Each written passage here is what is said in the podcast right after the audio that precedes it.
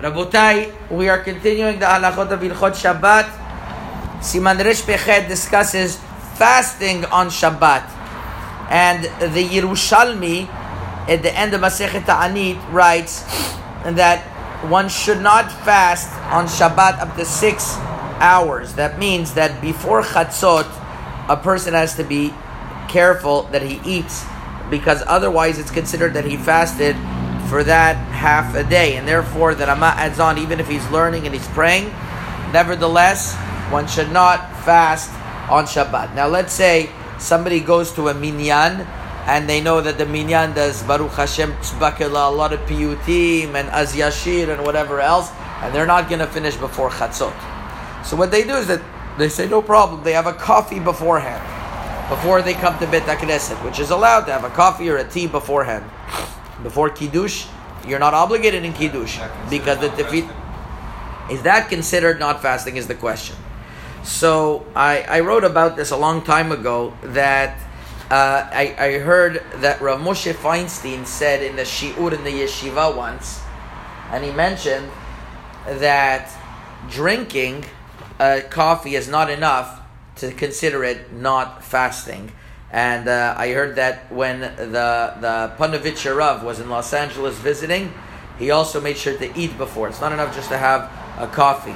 And it seems to be the explanation is based on the Levush, because the Levush writes over here in this halacha that the reason why fasting is uh, is is is not allowed after six hours is because after six hours, when you're going to eat, it's like you're throwing a rock in your stomach.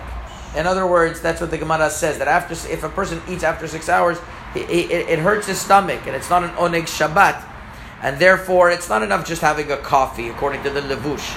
You could you could suggest that according to the levush, you really have to eat before six hours in order not to be considered a fast. Nevertheless, most acharonim don't seem to say this, and most acharonim seem to imply it's an isur of half a day fasting, and therefore the Aruch HaShulchan here in Siman Pechet says that indeed if somebody has a hot cup of water or tea or coffee, obviously, then that would be considered that it's not called fasting.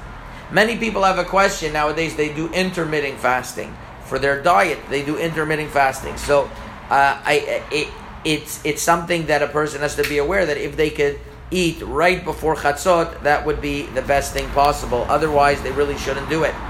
Now, what happens if somebody has a diet on Shabbat and his diet requires him not to have meat, not to have fish. Many diets require not to have bread.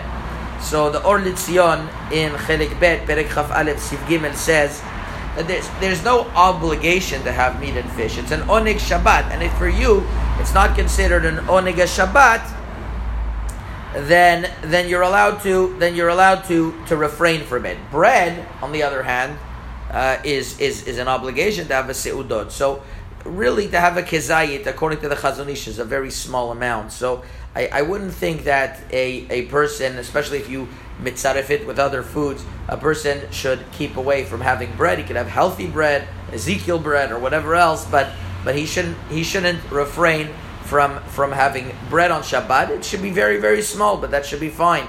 And in regards to other foods, he's not obligated to have junk food not obligated to have sugar. You're not obligated to have meat or fish. If a person feels, I think fish is healthy, but let's say a person says that he's, his diet calls for him nothing of the sort and only vegetables or whatever else, and that's his oneg. Technically speaking, he would be allowed. Technically speaking, he is allowed. So that is uh, uh, that, that is some of the halachot of uh, of um, of ta'anit. Chazaku baruch.